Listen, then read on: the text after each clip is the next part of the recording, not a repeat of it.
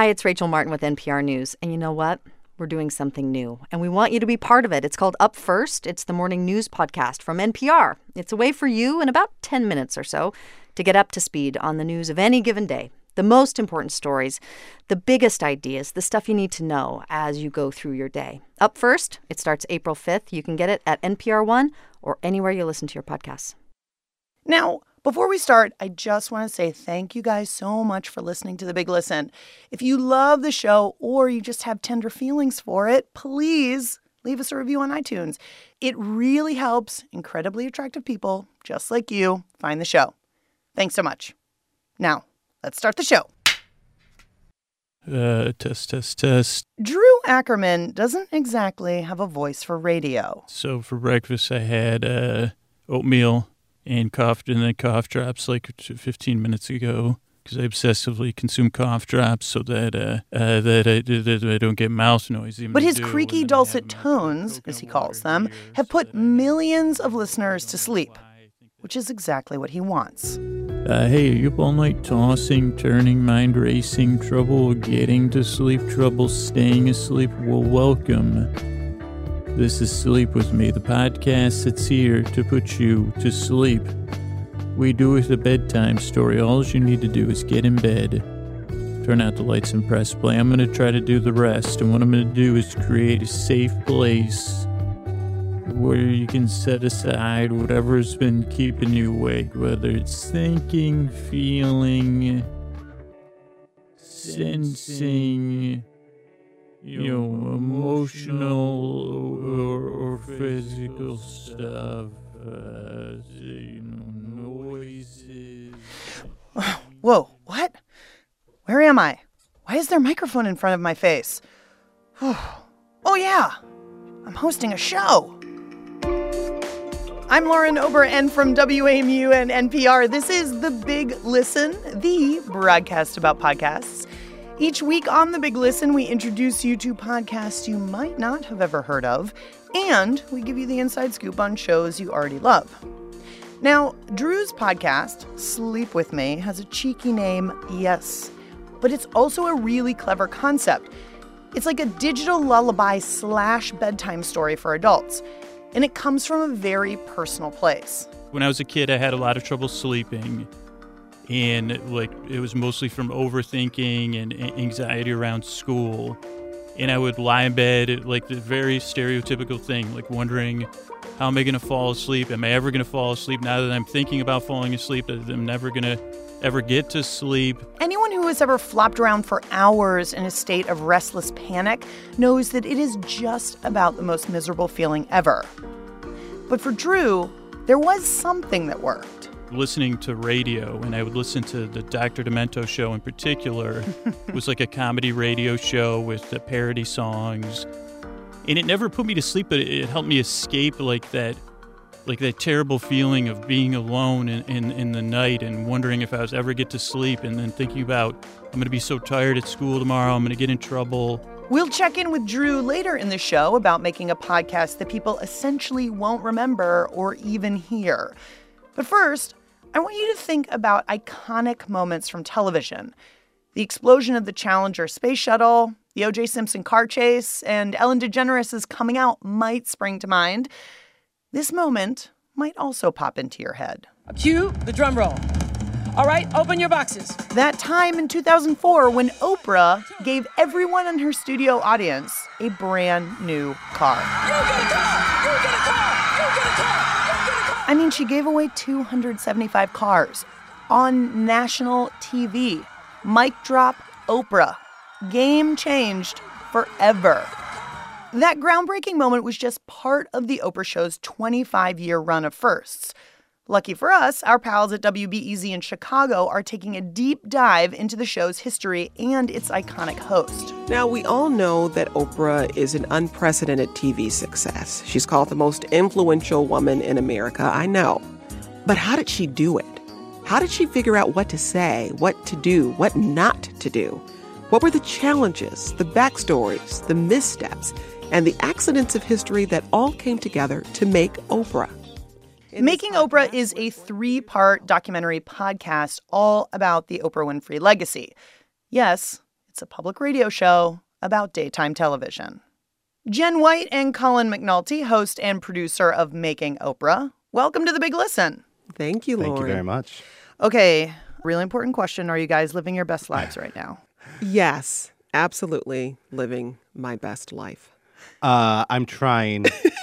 Uh, Jennifer got me a mug that said, My name's Colin, and I'm living my best life right now. So that's proudly on my desk. He, he needed it. He needed a little encouragement, Yeah. and I just thought the mug was the right way to go. Right. It's so I I feel like that idea of living your best life has just totally transcended the Oprah show. Like people who don't even know the show use it.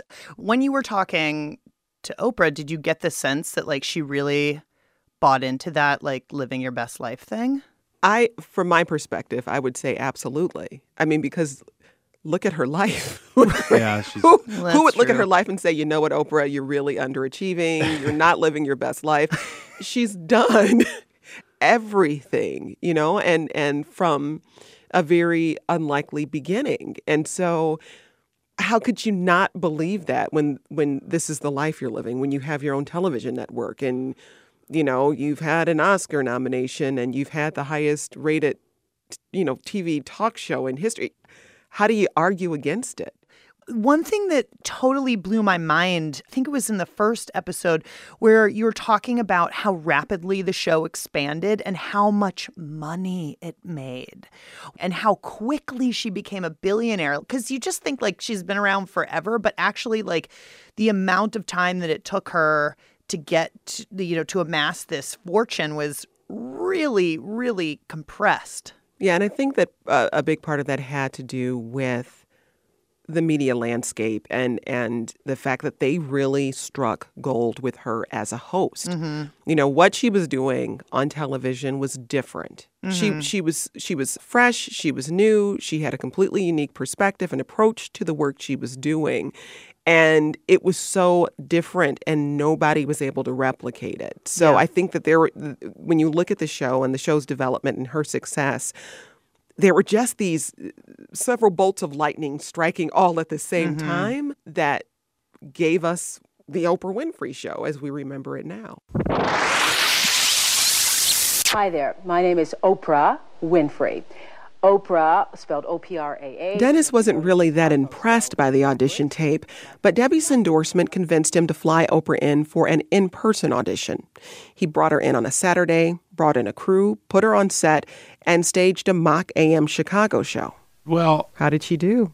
oh my goodness. I'm sitting in my office watching this audition, and I'm thinking to myself, oh my goodness, Dennis, you can't be this lucky. This woman is unbelievable. Oprah was such a natural in front of the camera that it was all Dennis needed to see.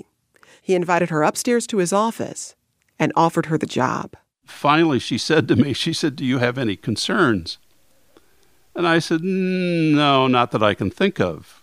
And she says, Well, you know, I'm black. I said, Well, I think I have that figured out. So I said, We're over that hurdle.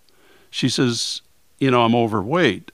And I said, Well, so am I, and so are many Americans. I said, Here's the deal. If we get this thing worked out, I don't want you to change a thing. I don't want a new hairdo. I don't want a weight loss.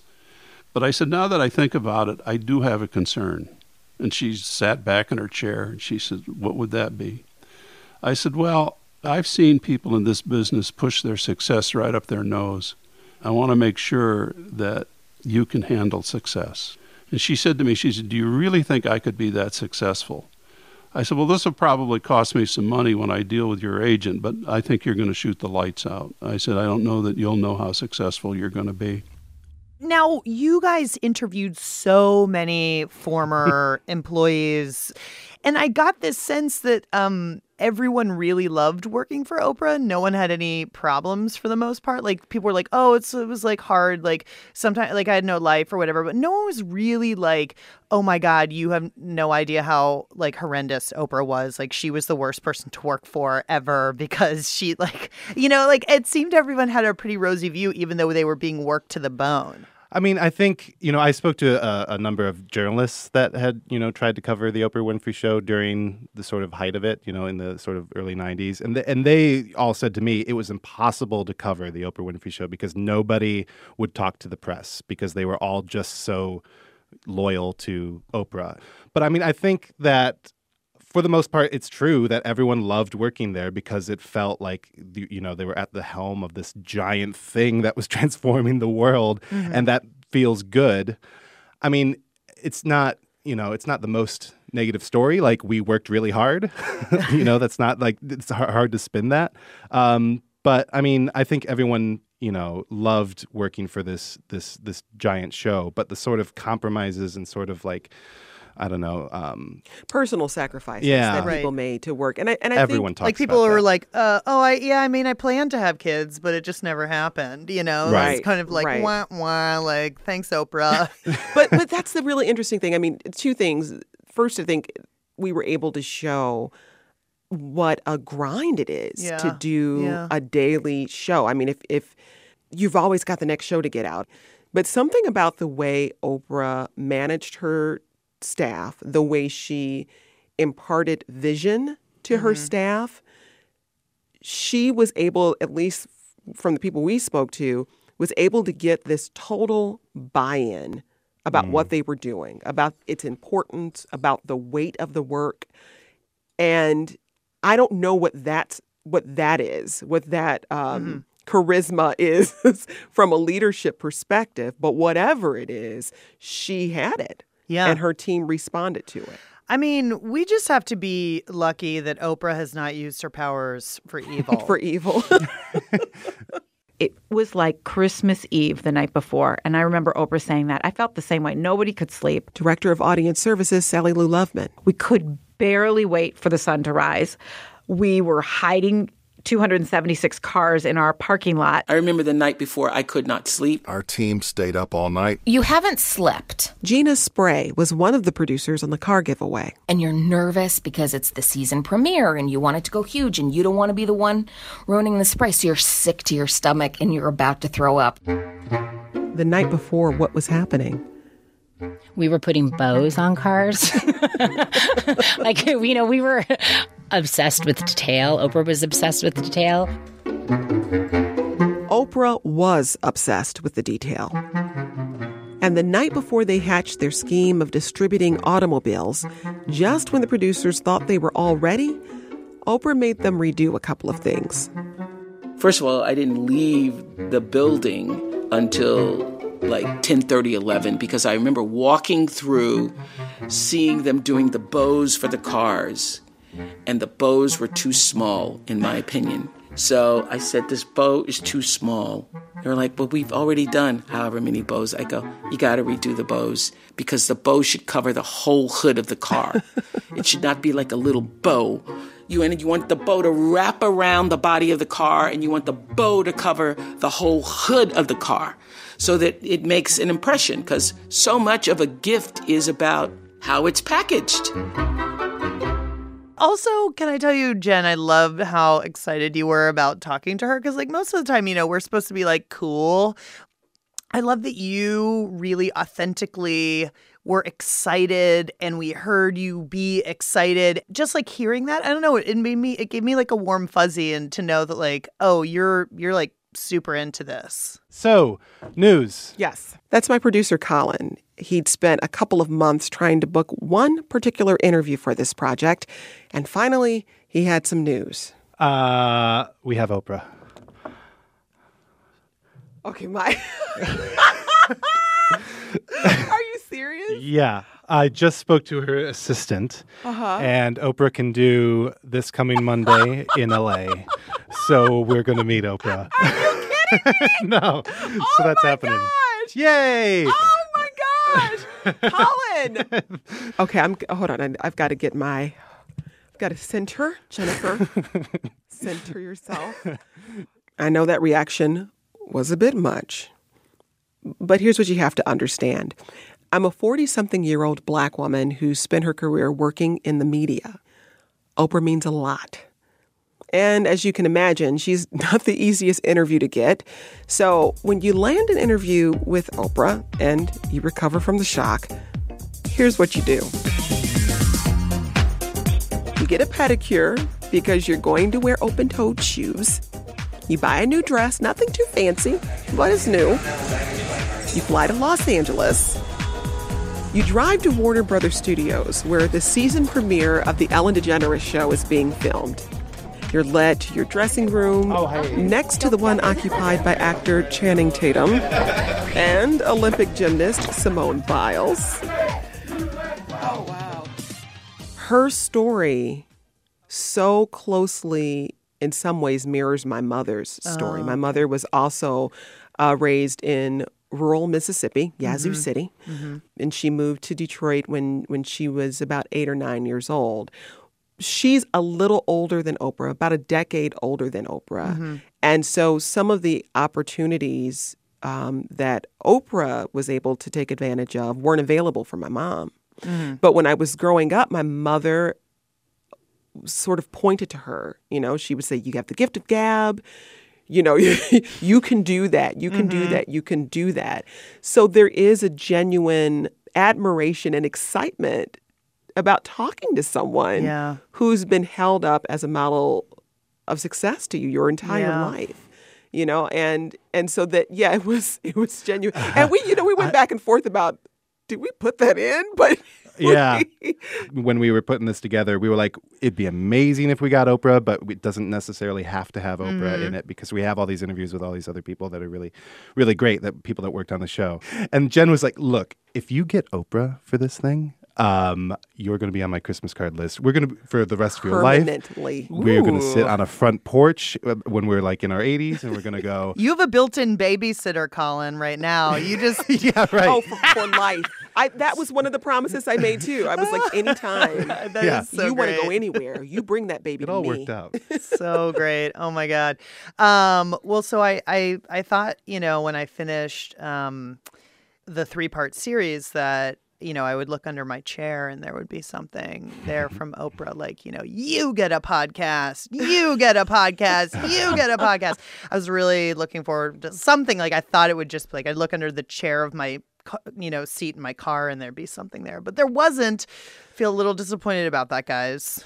But we will have extra content, so the, there will be like a podcast version of that, sort of. I mean, we I mean we have so much audio, Mm. Lauren. It's just I'm sure crazy. Like people were so. I think it was such a cathartic experience. For the People were people we crying. They were crying. yeah. Like Oh, They were what? like, we want to talk about this. And Yeah. so we ended up with all this extra content. So we will have some extras, little mini-sodes coming out uh, over the next few weeks, which is which will be fun to produce too. Mm-hmm. Well, I look forward to listening to those. Uh, I thought that the um, the series was so great, making Oprah from WBEZ, uh, Jen White and Colin McNulty, host and producer of that show. Thank you guys so much for hanging out with us. Thank, Thank you, you. Lauren. Jen White and Colin McNulty are the host and producer of Making Oprah from WBEZ in Chicago. To learn more about the show, check out biglisten.org. Now, remember our bedtime story podcast pal Drew from the top of the show? The conceit of his project is that it helps you get to sleep. So Drew rambles on for an hour telling silly stories he makes up on the spot, and that's enough to knock most people out. Cold. But just like humans, Christmas trees and Christmas tree farms practice, uh, and a lot of it's like subconscious or subtextual, or just, uh, you know, we got to adjust. You know, and sometimes we maladjust, and sometimes we do. Well, you know, Chris, like I guess, the, like the way, just like human beings, I think a lot of our cognitive dissonance, uh, we can learn from these trees. The trees know they're going to be cut down when they get to a certain size. And so they create. uh, like, Um, sorry, what? Seriously, that is the first time I've heard any of the stories because I fall asleep in like the first five minutes every time I listen. So if that isn't proof that Drew's onto something with this podcast, I don't know what is. So I have no sleep expertise, and I, I, joke on the podcast like I'm not a sleep guru. I, am actually someone that has a brain full of goo. Like that's a, what qualifies me to make a sleep podcast. And I, I, I mean, I think I, I like have a tendency to ramble, and like I find like strange things interesting, and, and and talking at length about them is I guess I have a proclivity to that. But there's also the fact that I hey. Are you still awake? Well, we're going to take a little coffee break now because we have got the rest of the show to get through. But when we come back, we'll hear from a flight attendant turned podcaster who has seen it all in the friendly skies Ambien zombies, naked passengers, and people who actually bought things from SkyMall. Oh, every once in a while when someone's taking their clothes off or something, I'm like, oh, woohoo! a good story for the podcast. I am actually thinking that in the back of my head. That's coming up on The Big Listen. Don't go anywhere. This is NPR.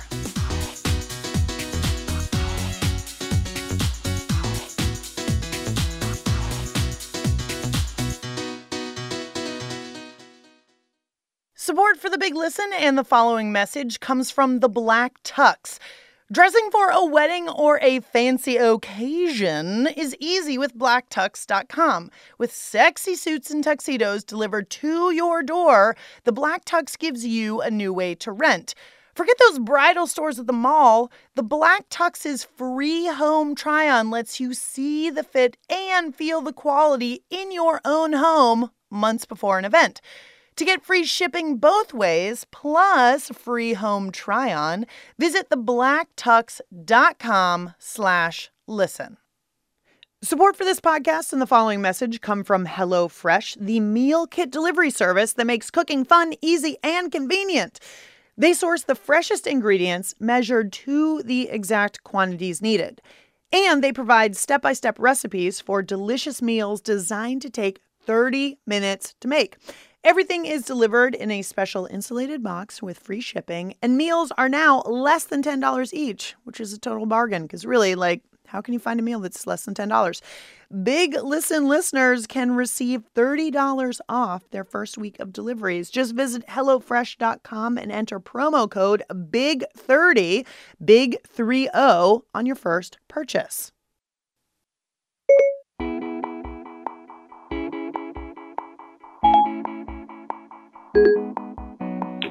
Hey, Lauren, this is Robin in Santa Rosa, California, and I'm calling to tell you about a podcast I'm really excited about called Harry Potter and the Sacred Text. It's hosted by two graduates of the Harvard Divinity School, and they use biblical study techniques they've learned at Divinity School to uh, analyze Harry Potter as if it were a sacred text. And it's really, really good. The themes and the questions that were in these books were so big. They were just as big as the Bible questions that I'd just been reading. You know, the, the same questions of love and fear and death and even resurrection that were showing up in the Bible class were showing up in the Harry Potter text. And the difference was that the Harry Potter books felt like they were mine. It has a, a sort of spiritual kick, but it's not religious per se. And it's a great way to experience the books. Welcome back to The Big Listen. I'm Lauren Ober, and I want to know what podcasts are getting you out of bed these days. Call us on our super secure pod line at 202 885 Pod 1 and let us know what you're listening to. Now, do you know anyone who likes flying? Nope, you don't. I know like one person who gets excited about being on a plane, and that's because he always flies in business class. The rest of us schlubs normally just tolerate it or actively hate it. But not the host of Betty in the Sky with a Suitcase. Nope, she loves it. Oh, she's weird and wonderful. Oh, Betty, she's a podcast queen. Betty in the Sky is a gem of a podcast hosted by Betty. I'm a flight attendant for a major airline, and I bring you stories from the airplane, from the flight attendants and the pilots, and from traveling around the world. Basically, Betty lets us in on what is actually happening on your airplane while you're busy doing whatever it is you do while you're flying. Betty, my favorite flight attendant, welcome to the Big Listen. Hi, thanks for having me. Oh, yeah. Now, I am wondering, okay, you already have a job. You're a flight attendant Yes. with a with a, a major airline. Um, why would you want to do a podcast on top of that? You know, that's a really good question. I didn't really plan on doing a podcast. I actually started podcasting 10 years ago. So I was really at the beginning of podcasting, and there was a pilot. Joe d'Eon, and he had a podcast. And I went actually up to the cockpit as soon as my work was done, and I knocked on the cockpit door and I went up there and told stories. So I was on his podcast. I'm Joe d'Eon. I'm a pilot for a major U.S. carrier, and I take my recorder with me when I fly, so I can take you with me. He actually encouraged me to start my own, which I never would have done otherwise. But I love telling stories and I love old fashioned storytelling. And I thought that the podcast medium was like so perfect for that. And uh, it's sort of just a creative outlet hobby thing. Okay, can I tell you something that concerns me is that a pilot is uh, is interviewing people in the cockpit while also flying a plane. Like, is that a little? Is that is that something I should be concerned about? No, about? not at all. This was like flying from Maui to LA. And uh, Oh yeah, no big deal. Just over the ocean. yeah, but we're just, you know, it's just like talking, really, you know, just with a recorder on. Um, I think that people are fascinated by flight. There is this mystery to it, and I, I wonder if that's sort of the appeal of your show uh, is that you're shining a little light on that for us. Like we get a little inside scoop. Yeah, you know, I'm always surprised that there's so much interest because I think the general perception is that it's not glamorous anymore. But really, honestly, people are still interested. And I'm sort of like pulling back the galley curtain, you know, letting you guys in, you know. Okay, so this I have heard rumors about this woman, but I never actually know anyone that actually flew with her. So there was a, a flight attendant who used to talk with a hand puppet. Is that right? Right, and she would greet she would greet all of our clients, all of our passengers. they're with, getting on the plane? Well, they're getting on the plane and so, With a puppet. With the puppet, waving to them, you know, and telling what them kind of puppet was it? What did it look like? Well, it was a puppet that was dressed like a flight attendant. yeah. Like, where did she get it? Actually, the the passengers found it quite entertaining. They They they enjoyed, you know, they would actually speak to the puppet rather than the flight attendant. And then when our service began, she would be on the beverage cart and she would ask each passenger with the puppet on her hand what they would care to drink. But now, how could she then serve with this? She had to take the puppet off. But didn't this take her more time to keep putting the puppet on and on? Well, I think that presented the problem. There it is. Because at first, I do think that there is a, little bit of loss of glamour. I mean, not that I I want to have to board a plane with like a full face of makeup and a ball gown or something, you know. Um, but I mean, can we just talk about sweatpants for a second? Why? Why is everyone wearing sweatpants and pajama pants on the airplane? And shorts and flip flops, and they've got their bare feet on the wall. yeah. Why? Why are people gross? I, I wish I could tell you. I have no idea. I actually still, because I still actually dress not, I don't dress up formally, but I do dress nicely when I'm traveling as a mm-hmm. passenger because I still have respect for the whole institution. Right, right. And I guess part of it is that it's really become so challenging to to not be totally disheartened by the experience of waiting in line and being wanded and you know having your body scanned and then having to I mean the thing that I, kills me is always having to take off your shoes because I feel like it's it's sort of intimate to be in your socks And also, you don't know what's on the floor with all those Right. other feet. well, that's true. Great, another thing for me to worry about. Uh, but I think what I I really love about your show is that you are able to find the joy in your job and in the weird things that people do, and I wonder how you you stay sort of upbeat about something that could be you know, frustrating. Like one episode, you talk about how, you know, people just think that flight attendants are garbage receptacles. Oh, yeah, just trash collectors. This is a weird thing. It seems like passengers, when they look at us, they see a trash receptacle. I mean, it's weird. They're constantly trying to hand you trash, which is fine, and we say thank. I say thank you for trash. I do over and over, three hundred times. Thank you, thank you, thank you, thank you.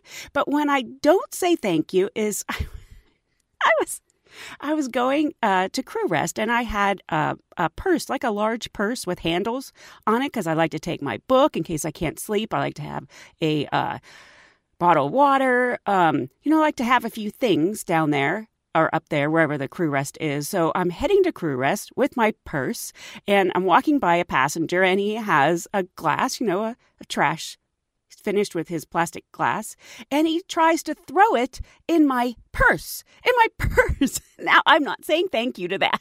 I'm like, hey, hey, hey, hey, that's my purse. And he's like, huh? Just because when they look at us, they see a trash can. I've been flying a long time and I still actually really love my job. I mainly just fly internationally, so you don't get as many nut jobs as you do. Because they can't afford it. it's the truth. you have to have a passport, you know.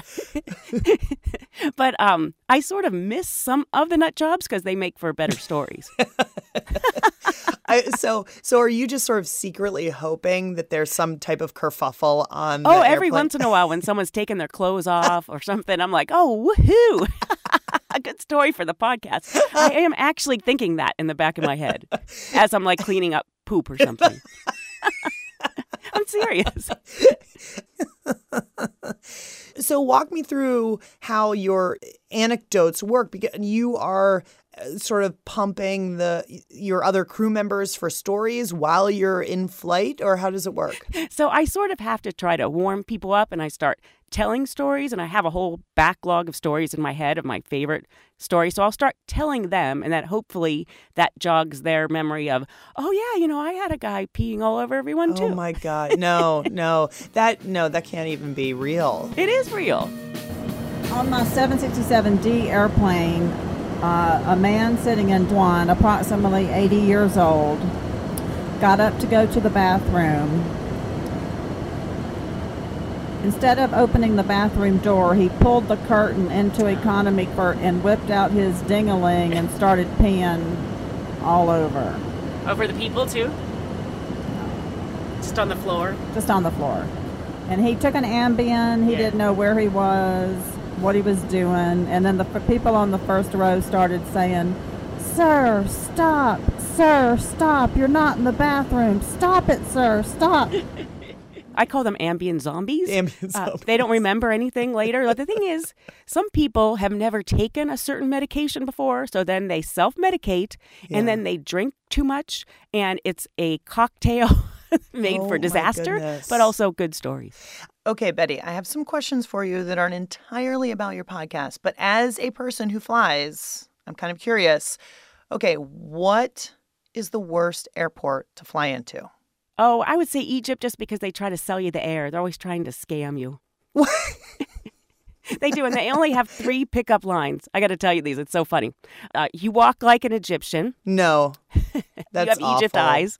you have Egypt eyes. and I'm your Omar Sharif. What? They need to they need to update. That is pathetic. Oh, that's amazing. Okay, noted. If I fly into Egypt, I will not be swayed by those very persuasive pickup lines. okay. Second question, has anyone ever in the history of the universe bought anything on SkyMall? Yes, they have. I think like cat products are very popular. and those are the people that, that use the Sky cat- Well, actually, I think they finally have taken the Sky Mall off, and They uh, did. People will ask for it, and I'm like, really? Okay. What is the weirdest thing that has happened in an airplane lavatory? There's a lot of countries where they're not familiar with our style of toilet. They're used to squatting, so they will actually get up on the toilet and squat. and you know we have turbulence. Oh no, no, no, no. and they've fallen out. Stop and they it. also sometimes you'll walk in the bathroom and there will be footprints on the toilet seat. And then what happens is those same people, they don't lock the door. So then another passenger goes and opens Oh, the door and sees this person squatting up on top of the toilet. and then they're always like screaming and they're not going to believe what I just saw. And I'm like, yeah, someone's squatting up there. Why don't these things happen on my flights? You know what? Actually, they do happen on your flights. That's the curious thing. It's just that you guys have your headphones on, Yeah. and you know you're in your own little seat area, and it can unless it's like right in front of you, you never know. Betty is the flight attendant behind the podcast, Betty in the Sky with a Suitcase. No last name necessary. Betty's been cranking out these shows for 10 years, so give her a listen, will ya? You can find out more info over at biglisten.org. Shout out to BBC producer Rich Preston for turning me into a bona fide Betty fan. Well, it's about time for another break, but when we come back, we'll hear from a salacious sex columnist about his very conventional podcast tastes. I'm a very boring person, and uh, I'm reactionary in ways that might shock people if they've been reading my column. That's coming up so fast here on The Big Listen. Don't touch that dial. This is NPR.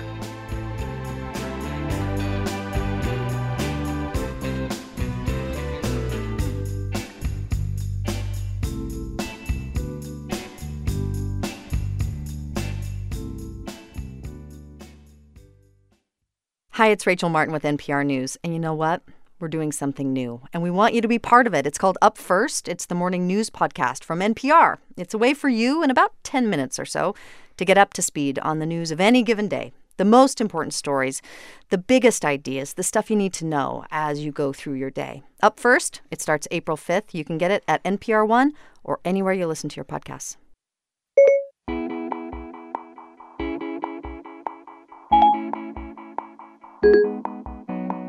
Hi, my name is Flannery Watson, and I'm from Washington, D.C.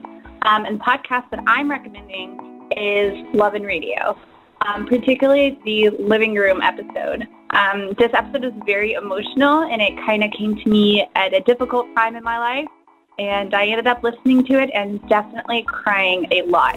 I remember the girlfriend lying beside him for a long time on her own, and she was just stroking his face so tenderly. It was so much affection that really transcends the kind of young love that you expect. All I could see was the top of his head all that time. You'll learn about someone looking in on someone else's life and learning more than they expected. Uh, it's just a really great podcast, and I recommend it, but bring tissues. Hey, pals, welcome back to The Big Listen. I'm Lauren Ober, and I want to know about your favorite podcast. Pure and simple. Call us on the pod line and let us know about it. The number is 202 885 Pod 1. I can't wait to hear from you.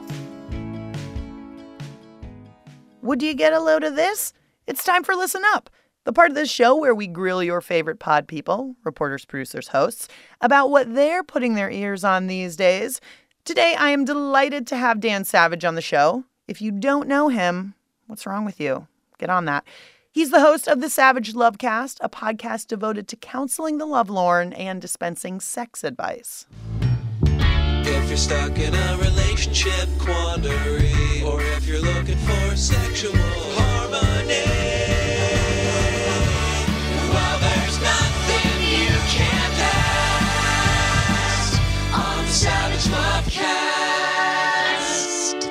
I, I want to remind you that, you know, we, we have to follow FCC guidelines on this show, so we got to try to keep it clean. I know your show is, you know, rough and rowdy. So Yeah, it's crazy. On my show, people are allowed to use the terminology, the language, the expressions, and the slang they actually use when they talk about sex with their friends, as opposed to the Sanskrit we have to use when we talk about sex on the air or on television. Yeah.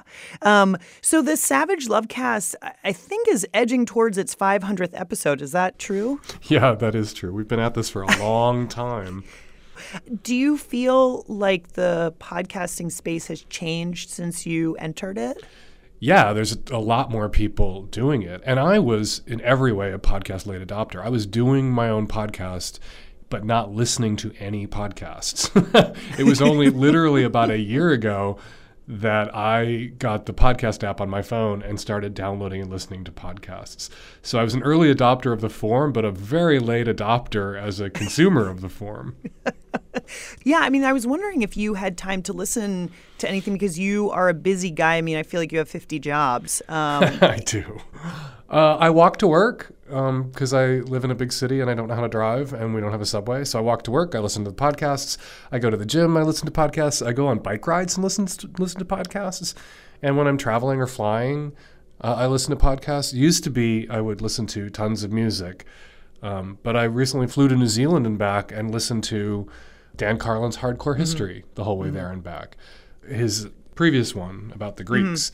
And I was traveling in Austria earlier uh, this year and listened to Dan Carlin's Hardcore History about the First World War as we were visiting places uh, that were featured in it. And it was it was fascinating, and I loved Mhm. it. And that's a real hardcore uh, commitment of a binge if you're going to listen to. Oh yeah, I mean, because those are those episodes are like three, four hours long.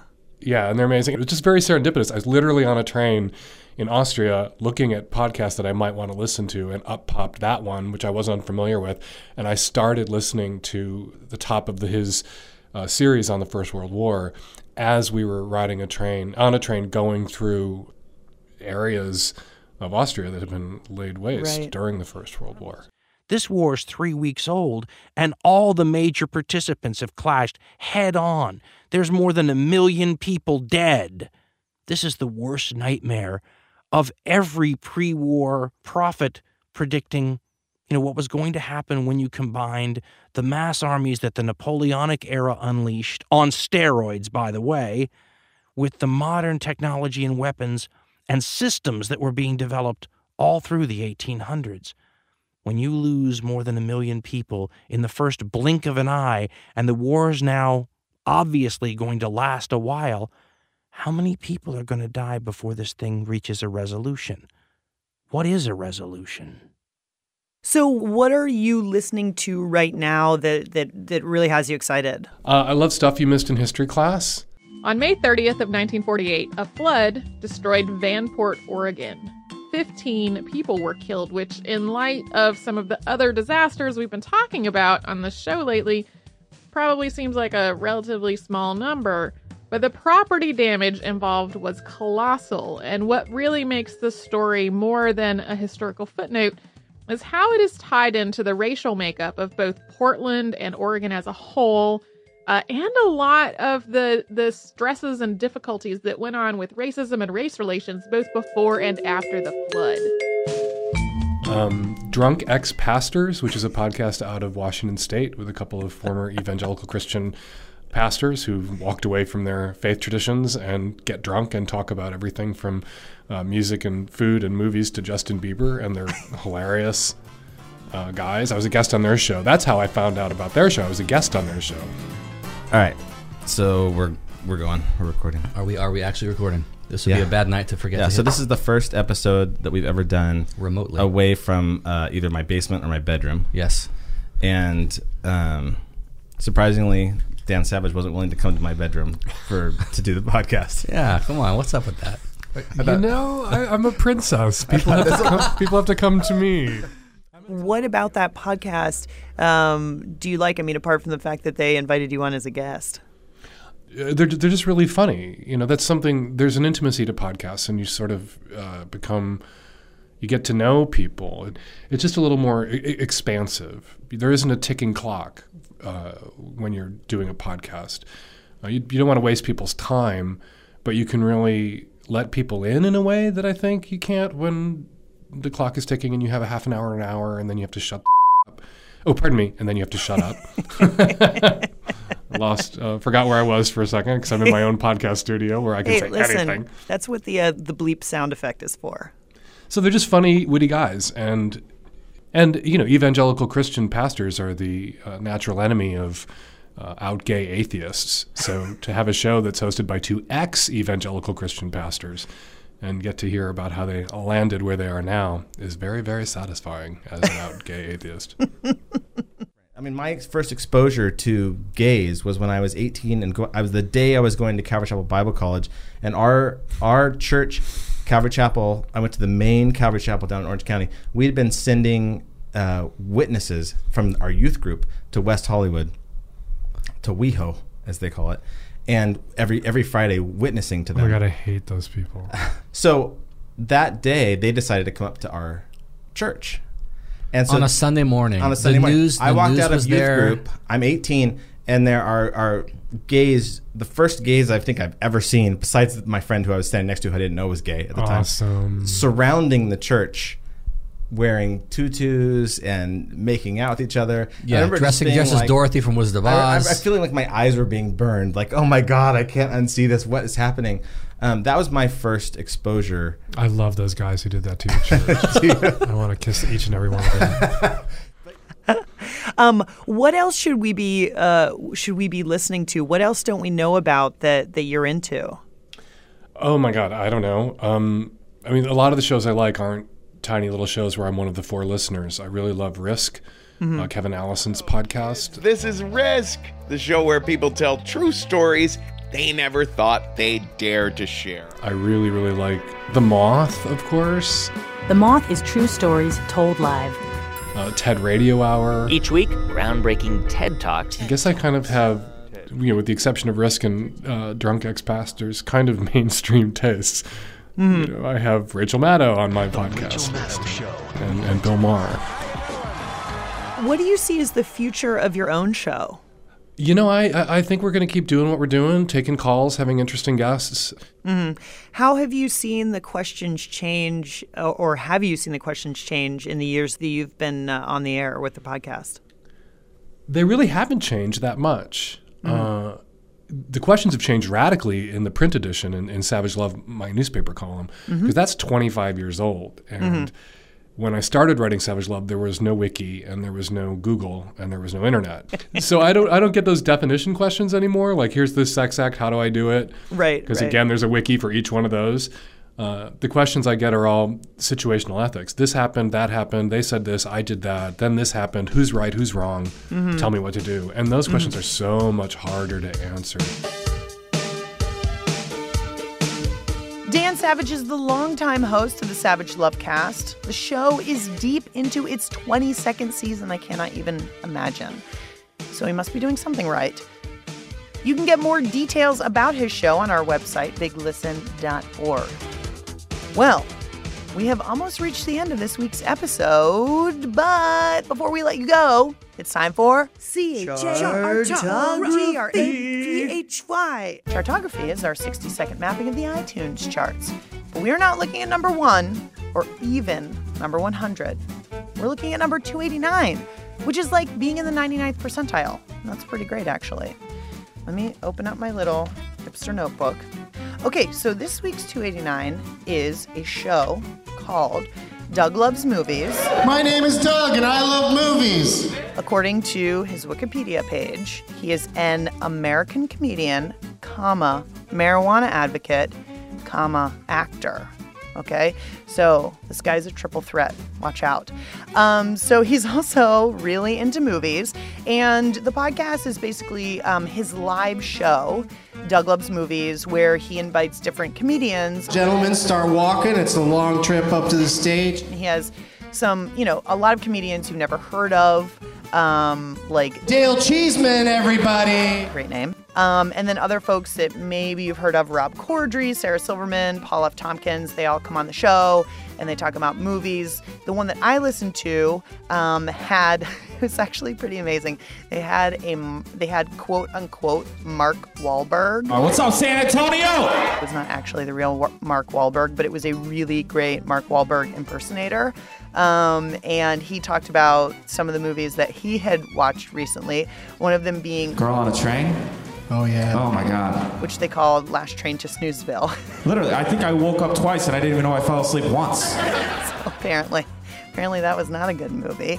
Um, it's pretty funny, I guess, um, if you're into like just comedians blabbing on about movies and trying to one up each other with their like movie related jokes and um, trivia.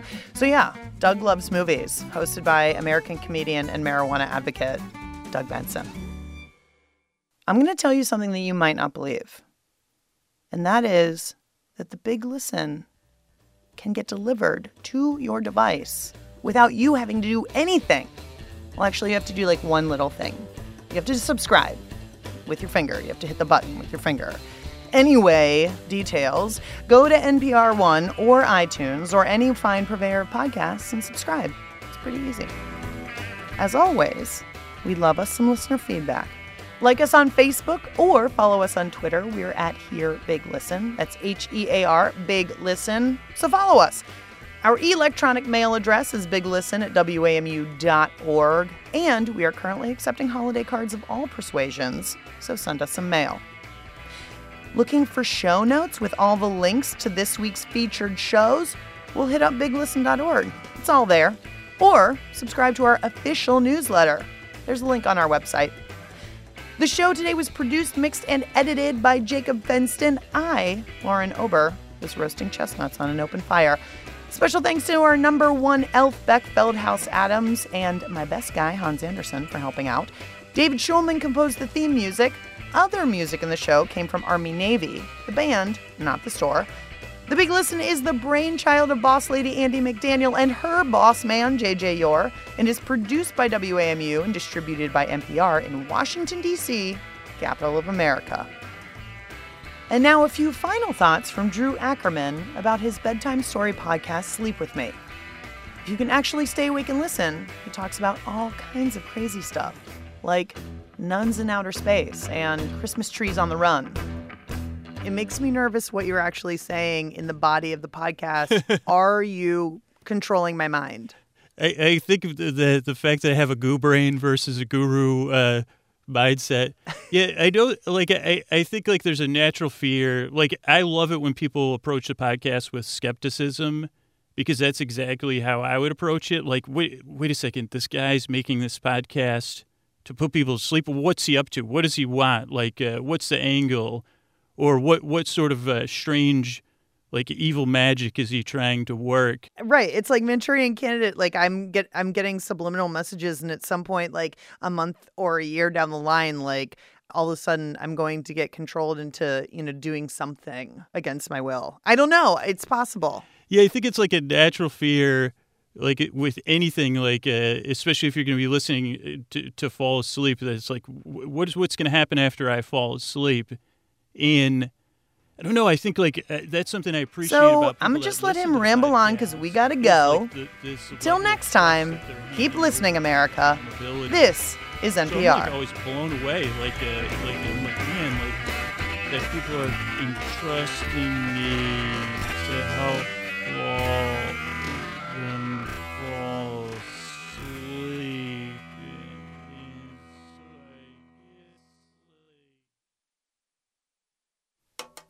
Hey, wake up. Come on, the podcast is over. You gotta go. But now that I have you in this very suggestible state of semi awakenessness, semi awakeness, how about you hop on over to iTunes and give us a glowing five star review so that other people just like yourselves can find the show once they wake up too? Thanks.